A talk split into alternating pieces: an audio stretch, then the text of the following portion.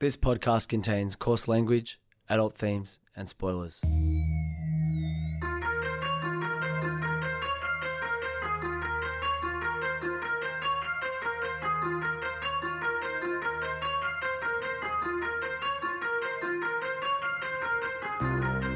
My name's Peach, and for the past couple of years, I've been helping my friend Shag overcome his childhood aversions to everyday foods in the podcast Fussy Eater.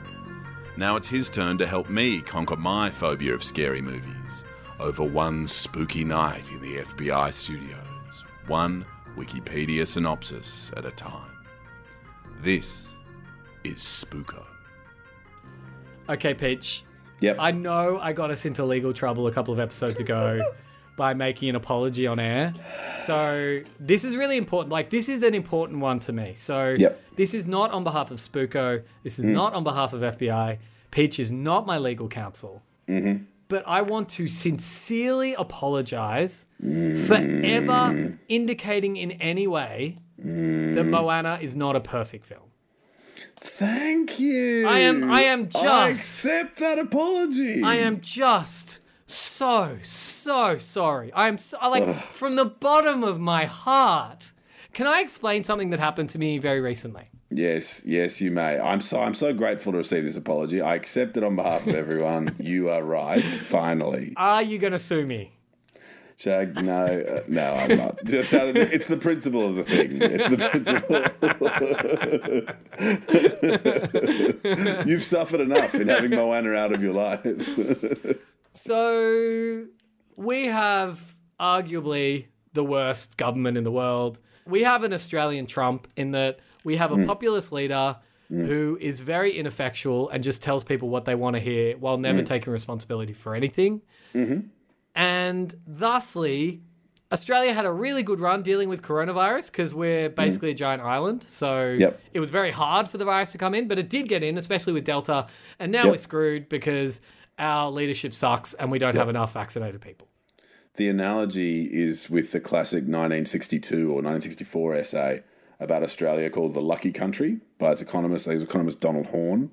And everyone was like, fuck yeah, the lucky country, that's us. Woo! and, and the economist was like, no, no, it's like, it's not a compliment. It's like, it's saying like any success you have is a fluke. And we're very much the same with the virus. Of like, because we live on an island, like, yeah, fuck yeah, woo! No one's no one's coming in with COVID. We did it. we can just take our foot off the gas now. That's easy. Woo! I, I know everyone's like Trump, only in America. Mm. Our prime minister was a chief marketing officer of a tourism body. Like mm. he literally approved ads. That was his mm. job. And now he's prime minister. Like it's it's embarrassing at a deep level. It's like he represents us as a country. We are broadly not anti-organized religion. We're not we're not hyper pro organized religion, but I, I'm not here to take shots at anyone just just because organized religion is for them. But there is something about the particular type of blind faith, and I use that quite deliberately, of just putting the country in God's hands, of just being like, oh well, if God wanted Australia to get some COVID, I, mean, I don't know what you're expecting me to fucking do about it.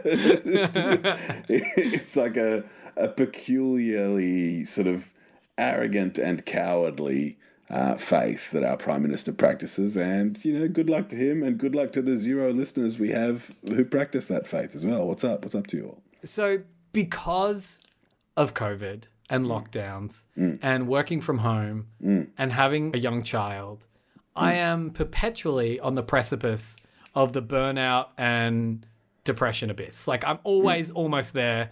I'm always way closer to a fight or way closer to tears than I normally would be. Mm. And so this is where I find myself on a Saturday morning with Golden Child, who has since decided that they love surfboards, which is how they call oh. surfboards. And thinking, okay, well, what do I want to put on that's going to show the ocean, going to show water? Had you not seen it, or had you only like half watched I've, it I've previously? sort of half watched it, right? And Golden Child is not in an age where they can sit through a whole film. But the opening of Moana has a lot of ocean, has a lot of water, has a lot of dancing, it has a lot of singing. Mm. It felt perfect, right? Anyway, so I'm watching the wait. opening. I am watching the yeah, opening. yeah. I am watching the opening. And there's that perfect song called There You Are, which does that thing great musicals wonder do. it's time you knew the village of Motunui is all we need. It's it's a perfect musical song in which it takes a lyrical concept and finds two different meanings for it. So there you are. What it starts with is Moana's, you know, overbearing, very patriarchal family mm. basically saying, You are a princess, this is your mm. role, and your purpose in life is to find happiness where you are, right? Like that's Yeah. that's the role of that song. But then, and fuck, I'm gonna cry. But al- I am like gonna also a defensiveness of uh, so, Shag. I cried in the cinema. Like I, I watched this film with one daughter on one knee, my other daughter on the other knee, completely fucking exhausted because we because um, other golden child was very very young at the time. This is the first time I'd been out of my house, and it was my birthday. This was my birthday celebration.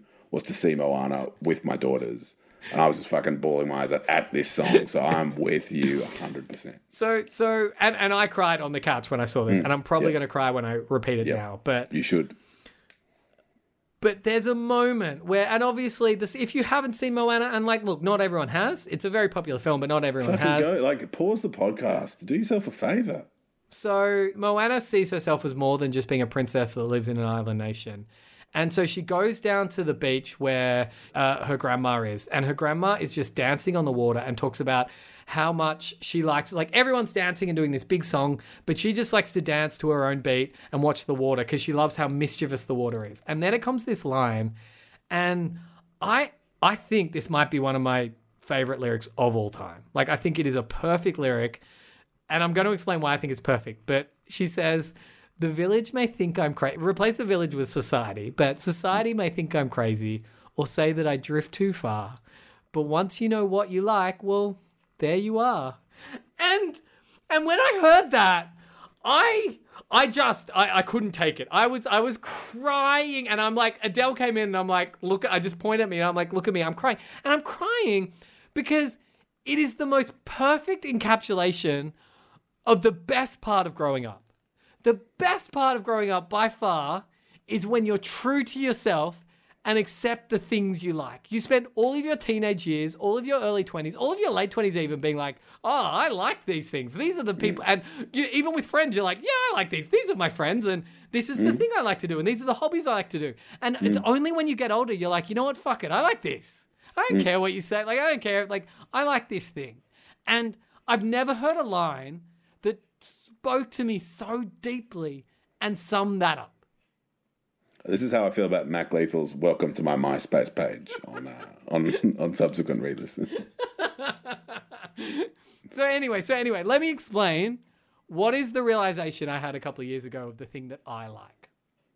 I came up in quite a creative world. You know, I went to art school, was in, you know, radio, DJing, lots of friends who were in the arts were either hardcore artists or very successful like corporate artists, you know, working for TV, blah blah blah, right?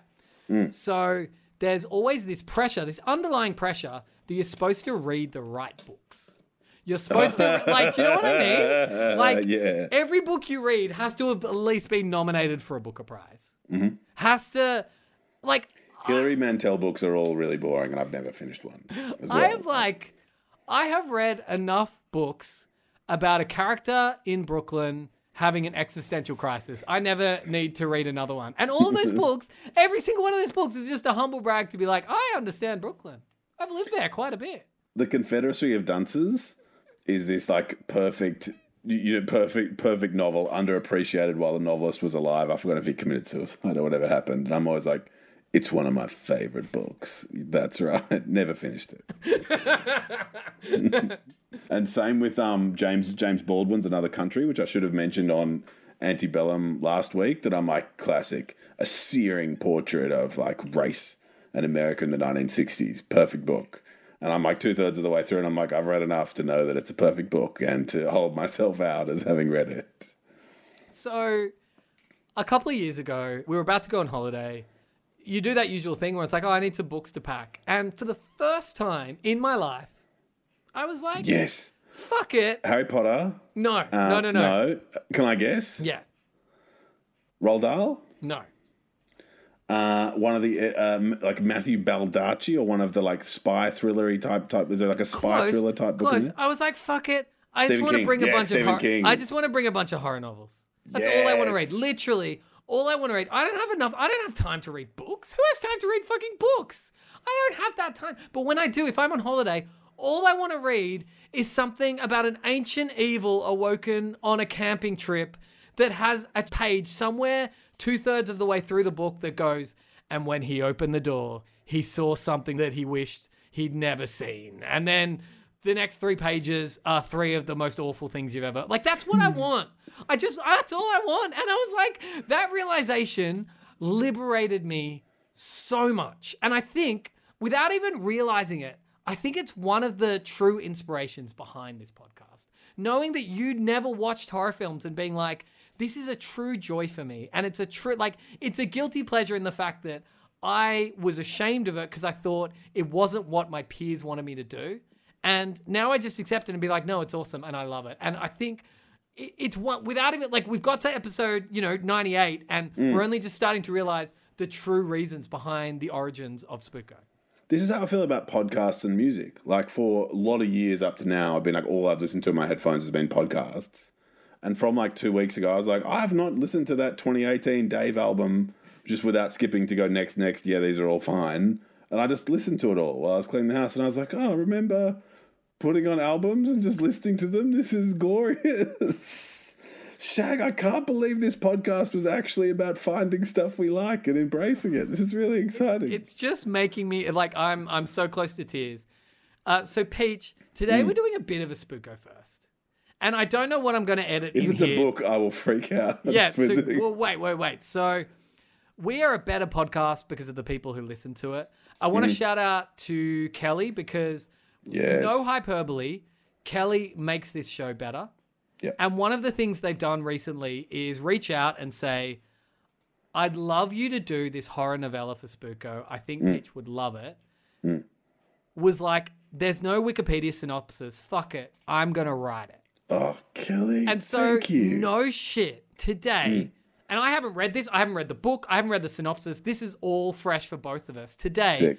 We are going to be doing this is a Spooko first, Hmm. a synopsis written by our listener, Kelly. Kelly, shout out, you rule.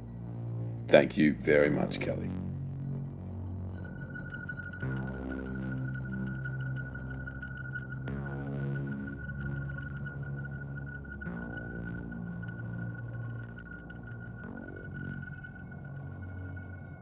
So, Peach, can I take you through the conversation that led to this? Because Yeah, I think yeah. this is really cool. Pretty sure I was there, but anyway, that Yeah, like well, we both man this account, but like it's yeah. whoever gets there first, right? Yes. So- and in fact, sorry, that's part of just an ad to like come and engage with this on Instagram. Is you never know if you'll get peach or shag. Um, so I think people are often disappointed when it's me. They're like, oh, make sure Peach hears this. but anyway, so Kelly says, I feel like I've heard Peach say he doesn't read, which you have said a lot. yes. Look, it's not a fair representation, but but I'll still I'll still take it, Kelly. And like I accept that. But this would be a great horror novella for Shag to read and summarize. I could mm. write a summary too, but it reads like a fun horror movie, but it fits nicely in the vein of anarcho-capitalist woke allies, which is very exciting. We're doing our uh, best, Kelly. I And then that. Kelly, and then they say the gore is very specific, but described really succinctly, which feels like it lends itself well to the goals of the pod. And when I say specific, I mean explicit. So that was the end of June. Hmm. July comes, and Kelly says, I've been working on a wiki summary of that novella, and it is very long. I don't think I have the summarizing chops to be a true wiki submitter lol. Everything feels important to leave in.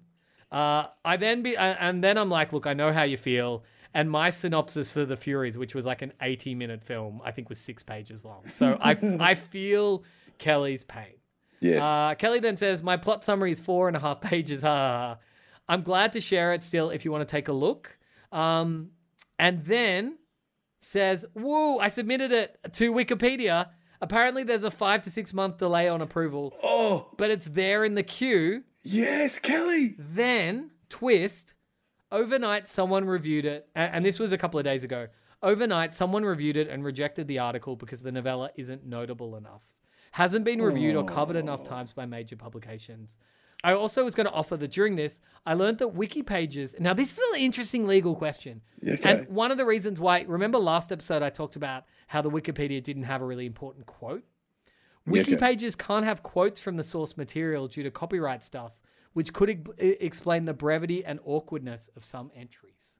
Yeah, okay. Which is interesting, right? Because, how, wh- like, what then is a Wikipedia synopsis classified as? Well, um, remember, so it's, you can't copyright an idea. So we can sit down and say it's a father son fucking very boring battle of light swords, and you can summarize the plot. So you can't copyright the plot, but you can say, and then uh, Mark Hamill said, oh, "It's my lightsaber." so, so technically, like that, like the argument would be that that quote was a part of the substan- uh, so, sorry, was a substantial part of the original work. Or similarly, the journalist said, 10 out of 10 for Mark Hamill. Um, that is arguably a substantial part of the review. And so that'd be the risk that Wikipedia is concerned about. Yeah, gotcha. Okay. Well, look, mm. I think it's interesting that this novella wasn't considered notable because it's written by a very internet famous author. Now, the internet is the new city, I guess. I think there's only one city in the world now, and it's the internet. And it's big enough that you can't explore all of it. There will Yes. always be pockets of the internet. Even if you even if you're really like always online and like constant and in every social media and uh, you know kept abreast of all the trends and whatever you're going to miss things.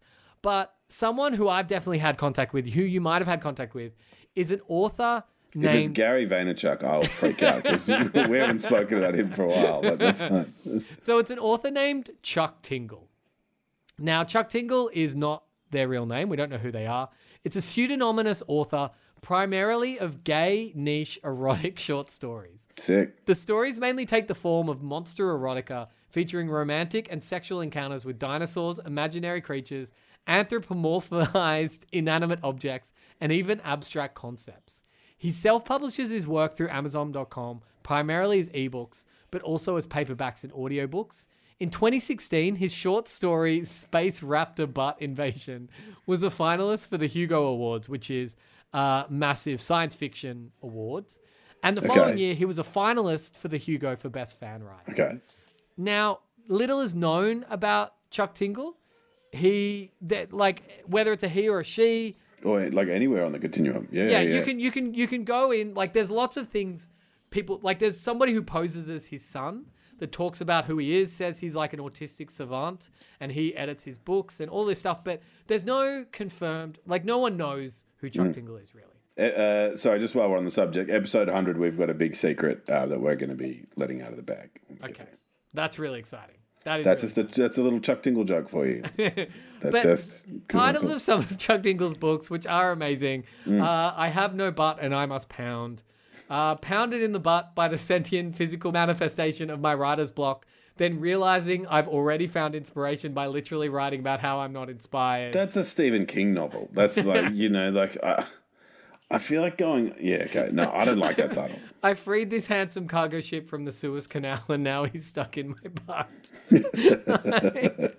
like the point of Chuck Tingle, and, and nobody really knows because nobody knows who it is, but the idea is he's he's he both satirizes like online erotica, which is very much based on like, you know, fan fiction, over the top sexuality. Yeah, okay. Uh, you know, and, and I get like I don't read like a lot of gay erotica, but it, this Hmm. is supposed to be very representative of like in a funny way Yeah, okay. of like you know what it is.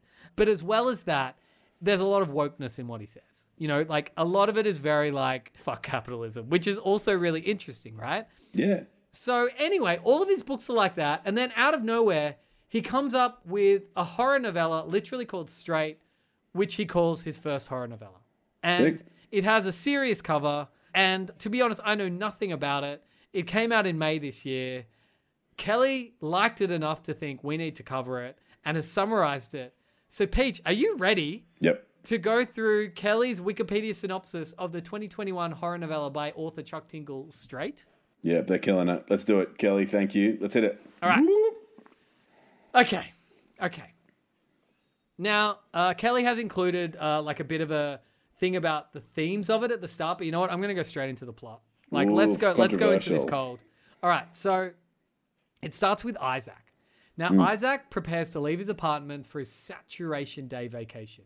He considers taking a knife, but leaves it at home after having flashbacks to massive amounts of blood within his apartment, so copious he can see his reflection in the blood surface. He leaves a note taped on his apartment door stating that he is not home and hopes it will deter people from breaking in in search of him. Okay. He is then startled in the hallway by the presence of his neighbor, an old woman. She shares the elevator down, and their hmm. conversation reveals many details about Saturation Day, an 18 hour period of time during which all cisgender, heterosexual people are overwhelmed by a murderous rage towards all queer people. When not around queer people, the overwhelmed are irrational and bumbling. The overwhelmed are somehow able to sense anyone with an identity under the queer umbrella. There is a vaccine with an unknown efficacy to prevent the homicidal rage. Isaac is offered cookies by his aging neighbor, and as he takes one, pricks his fingers. A closer look at the cookies reveals the neighbor has filled them with sewing needles and her dead goldfish. so far, this is a horror movie. So far, this is a this is a goofy but very much horror film. It's very mad. Yeah, okay. I'm having fun. The neighbor zones out with a creepy smile on her face, and Isaac fears she is affected early or that the event has begun sooner, but she recovers quickly. The pair exit the apartment building. Isaac's friends soon pick him up. Jason is driving and is described as having a severe personality. Nora is irreverent and loud, and Hazel is brainy and quiet. Nora and Hazel are a couple. Okay. So I'm guessing that these friends are queer. Now, remember, I haven't read this or read this synopsis. So my guess is this friendship group are driving to escape Saturation Day. yeah, we're starting with a nice vignette. I'm having fun. Start of a James Bond film. I get it. On the drive, Isaac notices Jason eyeing him, who then asks if he's okay. The unspoken implication is that because Isaac is bisexual, he is half straight and a threat to the rest of them, Ah, on Saturation Day. Yep, yep, yep, yep, yep. which is a good segue in to the current climate of bisexuality and how it's treated, you know, in the queer spectrum, both, you know, in within the queer community and outside. There's there's there's I, I feel like there's a lot that Chuck is clearly trying to say here. Mm. If he's trying to say it, fuck, I don't know. Like what a strange author, right? Yep. Hazel and Nora protest. Isaac reflects on how being bi like Isaac or trans like Hazel was often called into question by the queer community before Saturation Day. The violence all queer people faced helped silence bigots within the queer community and unite everyone in grief and resolve. During their drive, Jason argues with Nora about their plans and how much fun they should be having on such a dangerous day. Isaac mediates a compromise in which they will stop at their favorite old timey themed bar, Bobcat Saloon, for one drink and get a meal to go.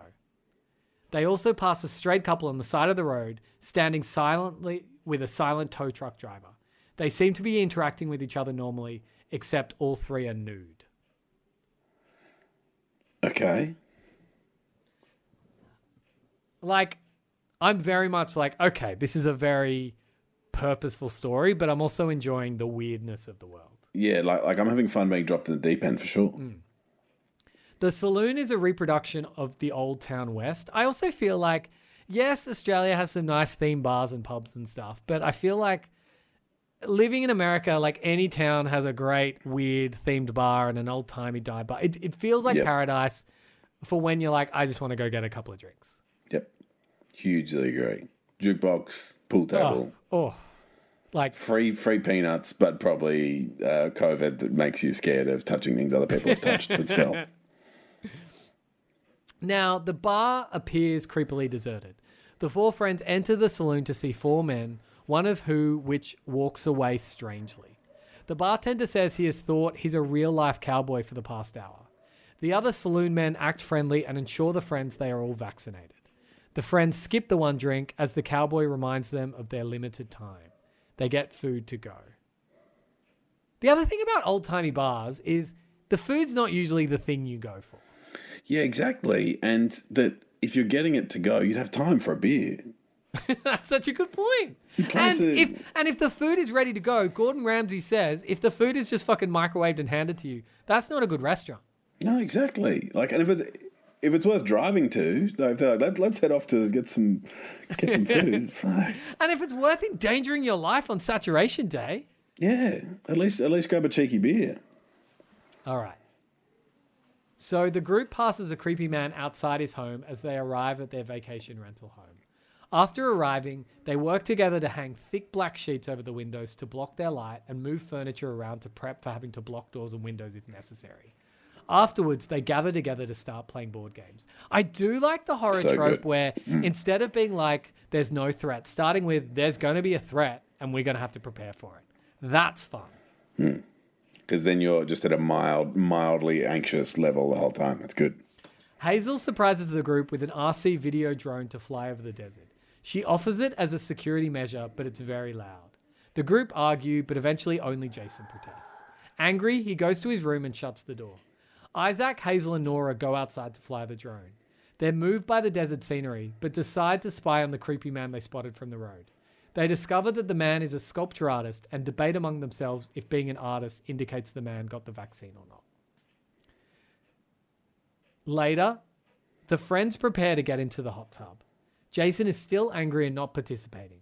Isaac approaches him and Jason shares the story of his first saturation day.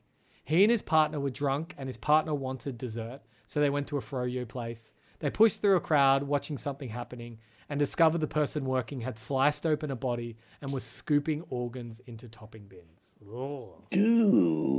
The dead person was their dog walker. Jason conspicuously does not share what happened to his now absent partner. Hi there, uh, Peach here. Um, it's my fault that we're just sort of interrupting this episode mid flow. Um, isn't it great to build up a bit of momentum and then just have it whisked away? Um, look, there was a uh, death in my family, and you know, not all deaths are violent, not all deaths are spooko in the way we define it, but um, maybe not all, but a huge majority of deaths like these demand attention. So um, I'm stepping out for the second um, of this two-parter. We'll be back. I'm sorry to have to demand on your patience.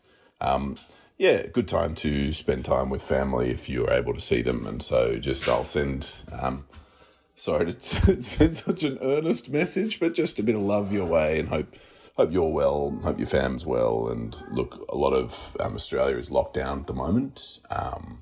Or certainly the East Coast, uh, and that makes some challenges spending time with family. And, and look, I hope those challenges are not weighing too heavily on you.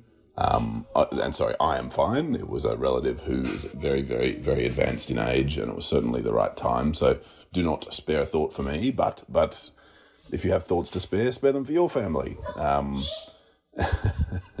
including any um, golden children in the background who may be having arguments. So sorry to interrupt the episode. Sorry to uh, slightly bring the mood down. Hope you're well. Um, might have been a good time to uh, grab a Reshes via Zoom with a friend of yours or something like that. Anyway, uh, look, thanks, and sorry for the earnest voice memo. Talk soon. Uh, he's talking soon. What up? All right, part two next week. Uh, this was recorded at FBI Studios. Please like, subscribe, and follow wherever you can and as much as you can. And Reshes, what's up?